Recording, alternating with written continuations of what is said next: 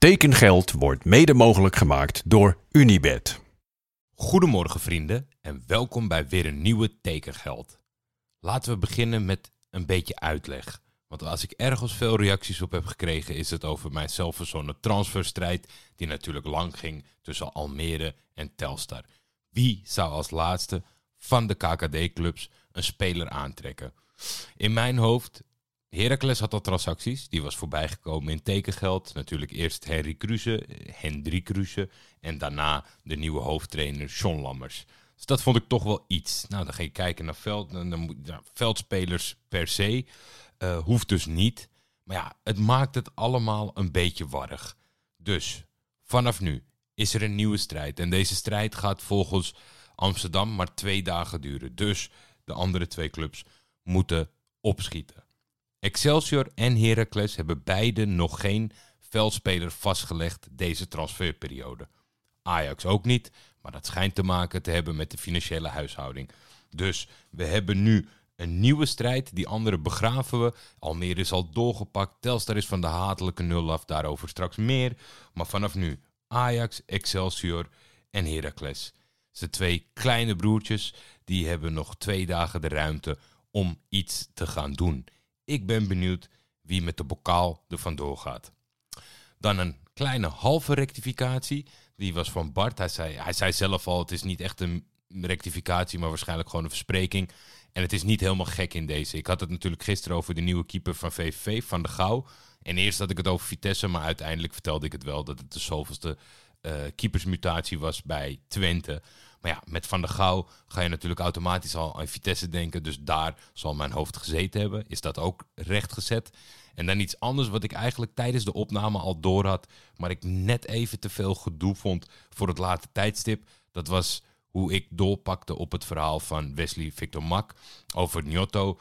En hij haalde natuurlijk aan dat hij vergelijkbare opstartproblemen zou kunnen hebben als Sinistera. En niet dat hij op zijn positie terecht gaat komen. Dus het heeft niet te maken dat zij elkaars concurrenten worden. Hij kan goed vanaf rechts, hij kan in de spits spelen en juist niet vanaf links. Nou, is dat ook de wereld uit. En dan ga ik eens een keer wat rectificeren.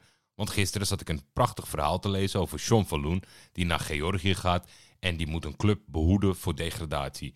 Nou, als de uh, redacteur of journalist van RTV Utrecht toch heel even een website had geopend om te gaan kijken naar de situatie van Lokomotiv Tbilisi, was hij zelf ook wel tot de conclusie gekomen waarschijnlijk dat John daarvoor niet naar Georgië vertrekt. Want Lokomotiv Tbilisi staat wel 15 punten achter een play-off plaats, uh, de nummer 1 na laatst. Maar er is nog één wedstrijd te spelen. Die is aanstaande zaterdag om 3 uur tegen Samgurali Skaltubo. Wie kent ze niet? De huidige nummer 4 in de competitie. Ehm, dus ja, ik weet niet of John dan al op de bank zal zitten. Ik probeer dat op te zoeken. Als hij er wel is, dan gaan we natuurlijk kijken met z'n allen. Ik ga in ieder geval mijn best doen om iets te vinden. En uh, dan gaan we kijken hoe hij eigenlijk een oneerlijke, valse start en een, een degradatie op zijn naam krijgt uh, gespeld. Dus ik neem aan dat John Falloon is aangesteld om in het nieuwe seizoen van Georgië uh, te promoveren terug naar het hoogste niveau. Dan gaan we over naar de transfers van de dag. Want ja, het is een klein beetje een gekke, maar hij is toch officieel gemaakt vandaag. Het staat zelfs in de omschrijving van deze podcast. Zo zeker waren we er natuurlijk al van dat Brian Linsen ging vertrekken. Feyenoord had een mooi uh, afscheidsfilmpje van het ontstane duo Lito BV. En dan, ja, dan is het vrij logisch voor mij dat ik even een bericht stuur naar Johan Brinkel van de Kainkelul podcast en zeg, ga jij Lito BV missen? Hi Jordi, Johan hier van de Kainkelul podcast. Brian Linsen gaat naar Japan. En daarmee komt ook een einde aan de tweemanszaak Lito BV. Na twee jaar en 77 potjes gezamenlijk in Feyenoord 1 gespeeld te hebben, zit het er dan op. Het gezamenlijk aandeel in het aantal doelpunten is maar 5 goals. Zeer povertjes, en toch zou je kunnen zeggen dat dit een iconisch duo is. Waarom? Het heeft allemaal te maken met de chemie buiten het veld. Het mediateam had een makkie aan ze. Ze hoefden er maar de camera op ze te richten en ze hadden gegarandeerde topcontent. Tot vandaag. Linse gaat naar de Urawa Red Diamonds. Na een moeizame start bij Feyenoord wist hij uiteindelijk toch zijn draai te vinden, werd hij belangrijk en gaat hij dus nu weg via de voordeur. Voor beide partijen goed. Feyenoord kan doorselecteren en Linse, nu als eenmanszaak, kan nog één keer echt goed cashen. Ik weet het zeker. Linse wordt een sensatie in Japan. Buiten het veld, maar hopelijk ook er winnen. Ik weet hoe kritisch Johan Brinkel in het leven staat met betrekking tot voetballers en hun kwaliteiten. En als je toch ehm, zo liefdevol wordt uitgezwaaid, dan heb je het uitstekend gedaan. Ik heb even gekeken naar de situatie Urawa Red Diamonds. Er staat mij iets van bij in die jaren in de Europese wereld uh, uh, succesvolle tijd van Louis van Gaal bij Ajax. Dat Ajax een keer is tegengekomen. Misschien wel om, in de, om de wereldbeker voor, uh, ja, voor clubteams. Eerst had je die rechtstreekse confrontatie natuurlijk met Gremio, met het kuchje van Blind, die kennen we allemaal. Maar er staat maar ook die, die, die naam, die, die, die borrelt bij mij op rond, rondom die tijd. Zo goed staan ze er tegenwoordig niet voor. Ze staan tiende in de actuele competitie. Uh, iets wat, uh, waar ik een beetje van opkeek is het feit dat de nummer 2 op de topscorerslijst is Peter Utaka, de 38-jarige Nigeriaan. Uh, hij wordt wel teamgenoot, wat vet is, van Hiroki Sakai. Ik was niet zo'n groot fan van de uberbeleefde Sakai toen hij bij Marseille zat. Maar dat zal toch een hele grote meneer zijn binnen het elftal. En wat ook een uitdaging zal worden voor Brian, is om een koppeltje te vormen of assist te verzorgen voor de bomber uit Breda. Alex Schalk die speelt daar namelijk sinds dit seizoen. Die is wat eerder gekomen dan Brian. Hij heeft best wel al wat speelminuten gekregen. Heeft nog geen competitietreffer gemaakt. En uh, ja, een, mooie stap kunnen maken. Hij speelde bij Servet na zijn jaren in Schotland. En uh, zij worden nu teamgenoten. Dan gaan we naar Almere. Want Almere denk ik die, dat zij tot het einde van, uh, van deze show, tot 31 augustus, elke dag één nieuwe speler kenbaar gaan maken. Want ja, er was even die verwarrende strijd. Die pakte Almere natuurlijk met beide handen aan. Door uh, uh, eergisteren en gisteren een speler aan te kondigen. En vandaag was het weer zover. Nummer 3. Faiz Matoir. Uh, de 21-jarige linker middenvelder met al 11 interlands voor de Comoren op zijn naam. En oh ja, als we zeggen de Comoren, dan zeggen we natuurlijk de laatste editie van de Afrika Cup. Faiz was invaller tijdens het wonder van Yaoundé. Toen dat was de avond van Shaker Al-Hadour. Ik denk dat er nu bij iedereen wel een belletje gaat rinkelen. Want dat was de linksback die tegen Cameroen op doel moest. En maar twee doelpunten heeft doorgelaten. En de Comoren, ja, de, harten heeft gestolen van de hele voetbalcommunity wereldwijd. Want wat was het een mooie pot. Uh, heeft uh, op 21-jarige leeftijd al best wel wat wedstrijden in de benen. Afgelopen seizoen was dat bij Cholet. Als het verkeerd wordt uitgesproken, dan horen we Champagne natuurlijk wel weer binnenkomen. Dat is, uh, is het derde niveau van Frankrijk, Championnat National. En met al wat ervaring daarvoor zelfs in de Ligue 2 bij Ajaccio. Daar heeft hij ook al een wedstrijd of twintig gespeeld. Dus ik denk een, een zeer stabiele versterking voor Almere. Ondanks dat ik ja, op de Afrika Cup zal ik wat minuten van hem hebben meegemaakt, onbewust. Maar heel veel kan ik er niet over vertellen. Dan Telstar. De goede, de goede moed erin houden van uh, het account typisch Telstar heeft geholpen. Want ze zijn van de hatelijke nul af. Het is een oude bekende die terugkeert. Want na vier seizoenen bij de hoofdmacht van Telstar vertrok Anas Naya naar uh, uh, Cyprus. Om daar zijn geluk te beproeven. Bij, hou je vast, Akritas Cholarakas. Wie kent ze niet? Het tweede niveau van Cyprus. Uh, ik denk dat het voornamelijk iets zegt over de financiële huishouding in IJmuiden. Dat zelfs dat aantrekkelijk is. Ik weet, ja, misschien zijn het ook wel de randvoorwaarden. Dat uh, als het uh, salaris gelijk ligt aan Telstar. Maar ja, daar heb je wel lekker de zon, strand en zee. Dan weet ik het misschien ook wel voor een jaar. Maar na één seizoen keert hij terug. En ja, op die manier is het toch een nieuwe aanwinst voor Telstar. Dan uh, een speler die met een uh, brok in zijn keel afscheid nam uh, van zijn club. Dat vind ik toch altijd mooi om te zien, zeker in deze tijd. Dat is Dries Sadiki, die bij Fortuna niet heel veel indruk achter had gelaten. Maar volgens mij echt een matchmate in heaven was met het publiek in Tilburg. De favoriete middenvelder van de tribunes. Ja, favoriete, een van de publiekslievelingen. Die gaat naar Qatar. Hij gaat spelen bij Umsalal uh, en ja, dat is een mooie stap, denk ik, voor de in Tegelen geboren Marokkaan. Ze zijn dit seizoen zevende geworden, dus ze doen in de middenmoot een beetje mee. Uh, waarschijnlijk willen ze doorpakken. Was nog een luisteraar die tweette van, nou, vind ik nou heel interessant. Gaan we hem vergeten of speelt hij over twee jaar weer in Nederland? zeg bij Almere City. Nou ja, dat, dat verwacht ik niet, want tenzij Almere enorm doorpakt dit seizoen, zou dat een stap terug zijn. En ik denk niet dat dat nodig is met hetgeen wat Dries heeft laten zien in Nederland. Dus ehm, moeilijk in te schatten. Kijk, als hij het daar naar zijn zin heeft. Uh, je ziet natuurlijk veel jongens met een islamitische achtergrond die daar uh, een kans krijgen. En die dan ook pakken en daar zeer tevreden zijn. Het is zelfs voor de diehard streamers een, een, lastige competitie wat dat betreft. Want buiten het feit dat het wel te vinden is, natuurlijk ook heel veel onbekende namen. gekke taal voor de meesten hier in Nederland qua commentaar waar je ook maar moet tegen kunnen. Ik zelf vind het heerlijk door omstandigheden moest ik de heenwedstrijd van Galatasaray Barcelona met Arabisch commentaar kijken. En ja, dat, dat, dat zijn avonden die, die, die, die hakken erin bij mij. Dat vind ik fantastisch. Dus ik zit op het puntje van de stoel de hele avond. Uh, niet zulke imposante uh, teamgenoten wat dat betreft. Dat, dat zie je toch wel steeds minder in het Midden-Oosten. Dat je in zo'n team komt. Weet je, het zou ook kunnen zijn dat Sadiki met, laten we zeggen, Messi of, of Cristiano Ronaldo die uh, komen uh, cashen in zo'n team beland. Zoals dat ooit Xavi waren en Snyder en de Boertjes. Maar dat is niet het geval. Volgens mij Abdenour is is, de, is de bekendste naam van het elftal. En ja, ik denk niet anders dan dat we hem daar heel veel succes moeten wensen. En hopelijk dat hij na een tijdje terugkeert. Want het was toch wel een prettige speler in de eredivisie om naar te kijken. Dan Hervé Matisse, denk ik dat we moeten zeggen. Ik ben er zo slecht in. Die vertrekt en tekent een contract bij Beerschot. Uh, heeft in Nederland het ontzettend goed gedaan. Ik denk wel dat uiteindelijk, als hij naar de, naar de opstart van zijn carrière kijkt, dat het een beetje is tegengevallen met de clubs waar hij onder contract heeft gestaan. Excelsior, Eindhoven. Hij maakte in de jeugd een vroege overstap van club naar Anderlecht. Sajan natuurlijk bijna alle jeugdelftallen doorlopen van België. En als het dan nu zeg maar het gedegradeerde Beerschot ook weer is, ja, dan is dat toch niet helemaal uh, wat hij ervan gehoopt had, denk ik. Maar met Beerschot staat hij natuurlijk voor een leuke uitdaging om terug te keren op het hoogste niveau.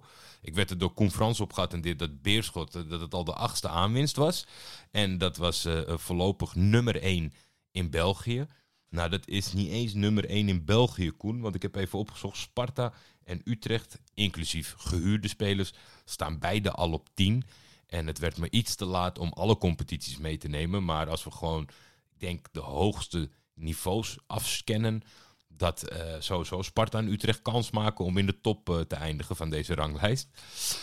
Um, dan nog ander nieuws. Een, een, andere bekende die terugkeert. Hertha BC gaf aan dat ze met Deschamps dan uh, verlengd hadden tot 2024. Maar hij gaat het aankomende seizoen spelen voor Utrecht. En de Nederlanders hebben zelfs een optie tot koop. Dus dat is ja, denk ik een beetje een financiële situatie. Uh, je tekent bij, zodat hij niet transfervrij vertrekt. En je hoopt dat door middel van deze verlenging Utrecht zo tevreden is dat ze hem kopen aan het eind van het seizoen. Nou, heeft natuurlijk afgelopen jaar in de Eredivisie al gevoetbald bij PEC. Dus ik heb uh, Mike Feit gevraagd of hij ons even wil vertellen... en voornamelijk de Utrecht supporters wat zij kunnen gaan verwachten. Hey Jordi, ja, ik kreeg je appje over uh, de overstap van Duitsan Redan naar FC Utrecht. En eigenlijk best wel grappig, want de vorige keer dat wij elkaar spraken was tijdens de transfer deadline show van FC Afkikken. Toen stond ik uh, buiten het gebouw net op het moment dat Redan zijn contract aan het tekenen was. En iets minder dan een jaar later gaat hij naar FC Utrecht toe. Ja, um, Radan, uh, een moeizame start gehad bij Pek Zwolle. Had even wat tijd nodig om, om erin te komen, maar na de winterstop heel belangrijk geweest. Tegen AZ scoorde hij de winnende, tegen Cambuur was hij heel belangrijk. En ook in de slotminuten tegen Utrecht heeft hij nog gescoord. En eigenlijk uh, zie je dat, dat een beetje ook het verhaal van Radan is. Hij heeft tijd nodig, hij heeft speelminuten nodig om in een team te passen. En dan gaat hij het gewoon heel goed doen. Hij is een hele talentvolle jongen, heel hoog plafond ik, ik, ik, vrees dat hij die minuten niet gaat krijgen in het eerste van FC Utrecht die hij nodig heeft om echt uh, te shinen.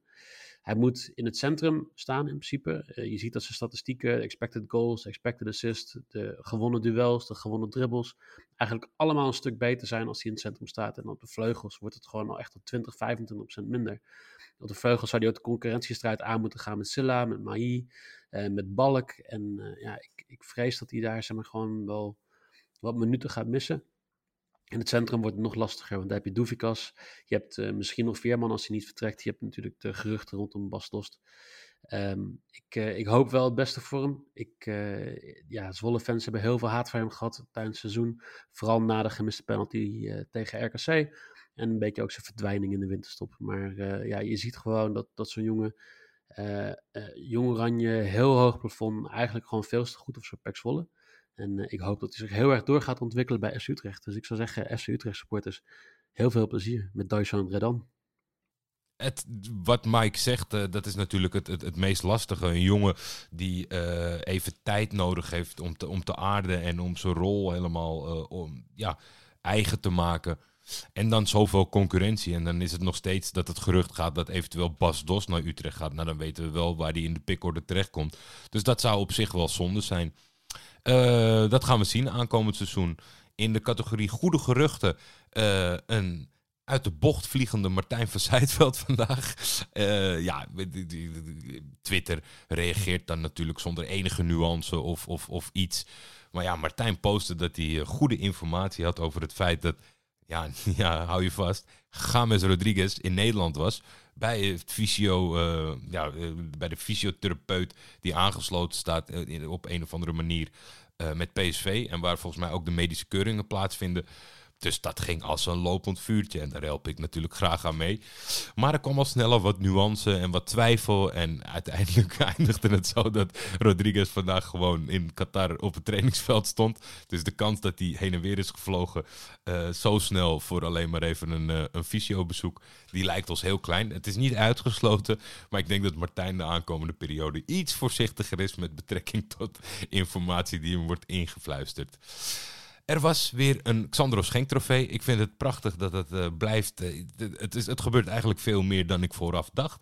Want Mundo Deportivo, uh, het, het, Spaanse blad, die heeft exclusieve foto's in handen gekregen op de dag in 2017 dat Lautaro Martinez zijn contract had getekend bij Atletico Madrid. De medische keuring had al plaatsgevonden en zijn agent zei: We zijn er 99% uit. Nou, die 99% was niet gelogen waarschijnlijk van de agent, want er was nog 1% ruimte. En in dat gat dook Inter. En we weten allemaal hoe dat is gelopen. Lautaro, de man die uh, volgens mij uh, Romelu Lukaku volledig in zijn kracht zet. Denk ik ook dat dat ermee te maken had met toch weer de, de, de gefaalde poging van Romelu bij Chelsea. Nu zijn ze weer herenigd. Ondanks dat er volgens mij nog steeds best wel veel interesse is in Lautaro. Maar ja, dat koppel in de Serie A ik denk voor alle luisteraars die een andere club in Italië een warm hart toedragen, zal het toch pittig worden en zouden we wel eens aan de start kunnen staan. Ja, zou dat met Milan? Ja, ik, ik twijfel. Maar die twee samen, dat is toch wel heel impactvol. En als ik nu blind moet inzetten, dan zou ik zeggen dat Inter titelkandidaat nummer 1 is. Ik vond het een heerlijke uitzending. Ik hoop jullie ook. Uh, iets dat ik jullie kan adviseren. Of ja, is het adviseren of tippen of, of, of vragen. Deel, deel morgen maar uh, veelvuldig met voetballiefhebbers uh, dat deze podcast bestaat. Dan uh, zal de eerstvolgende uitzending niet tegenvallen, denk ik. Dus er, er, komt weer een nieuw instapmomentje aan voor de luisteraars. Dus wees alert en, en tip bevrienden uh, voetbal geïnteresseerden waarvan je denkt, oh, die moeten dit niet missen. Er zit wel wat aan te komen op zeer korte termijn. Nou, ik dank jullie voor het luisteren. Ik wens jullie een hele prettige dag. Het is natuurlijk nog ochtends vroeg. Ik hoop dat het vandaag de dag wat beter weer wordt dan gisteren. Want uh, wat zaten we in een paar hoosbuien. Ik hoop dat alle mensen in uh, Zierikzee die luisteren ongedeerd zijn gebleven wat dat betreft. Uh, daar kwamen natuurlijk uh, heftige beelden vandaan. En zelfs volgens mij een heel uh, triest bericht. ik weet niet waarom ik zo lang doe over het einde. Ik, ik heb moeite met afscheid nemen van jullie vandaag, denk ik. Maar tot morgen. Tekengeld is een Schietvogeltje Media original. Voor commerciële vragen en of samenwerkingen kun je mailen naar schietvogeltjemedia.gmail.com.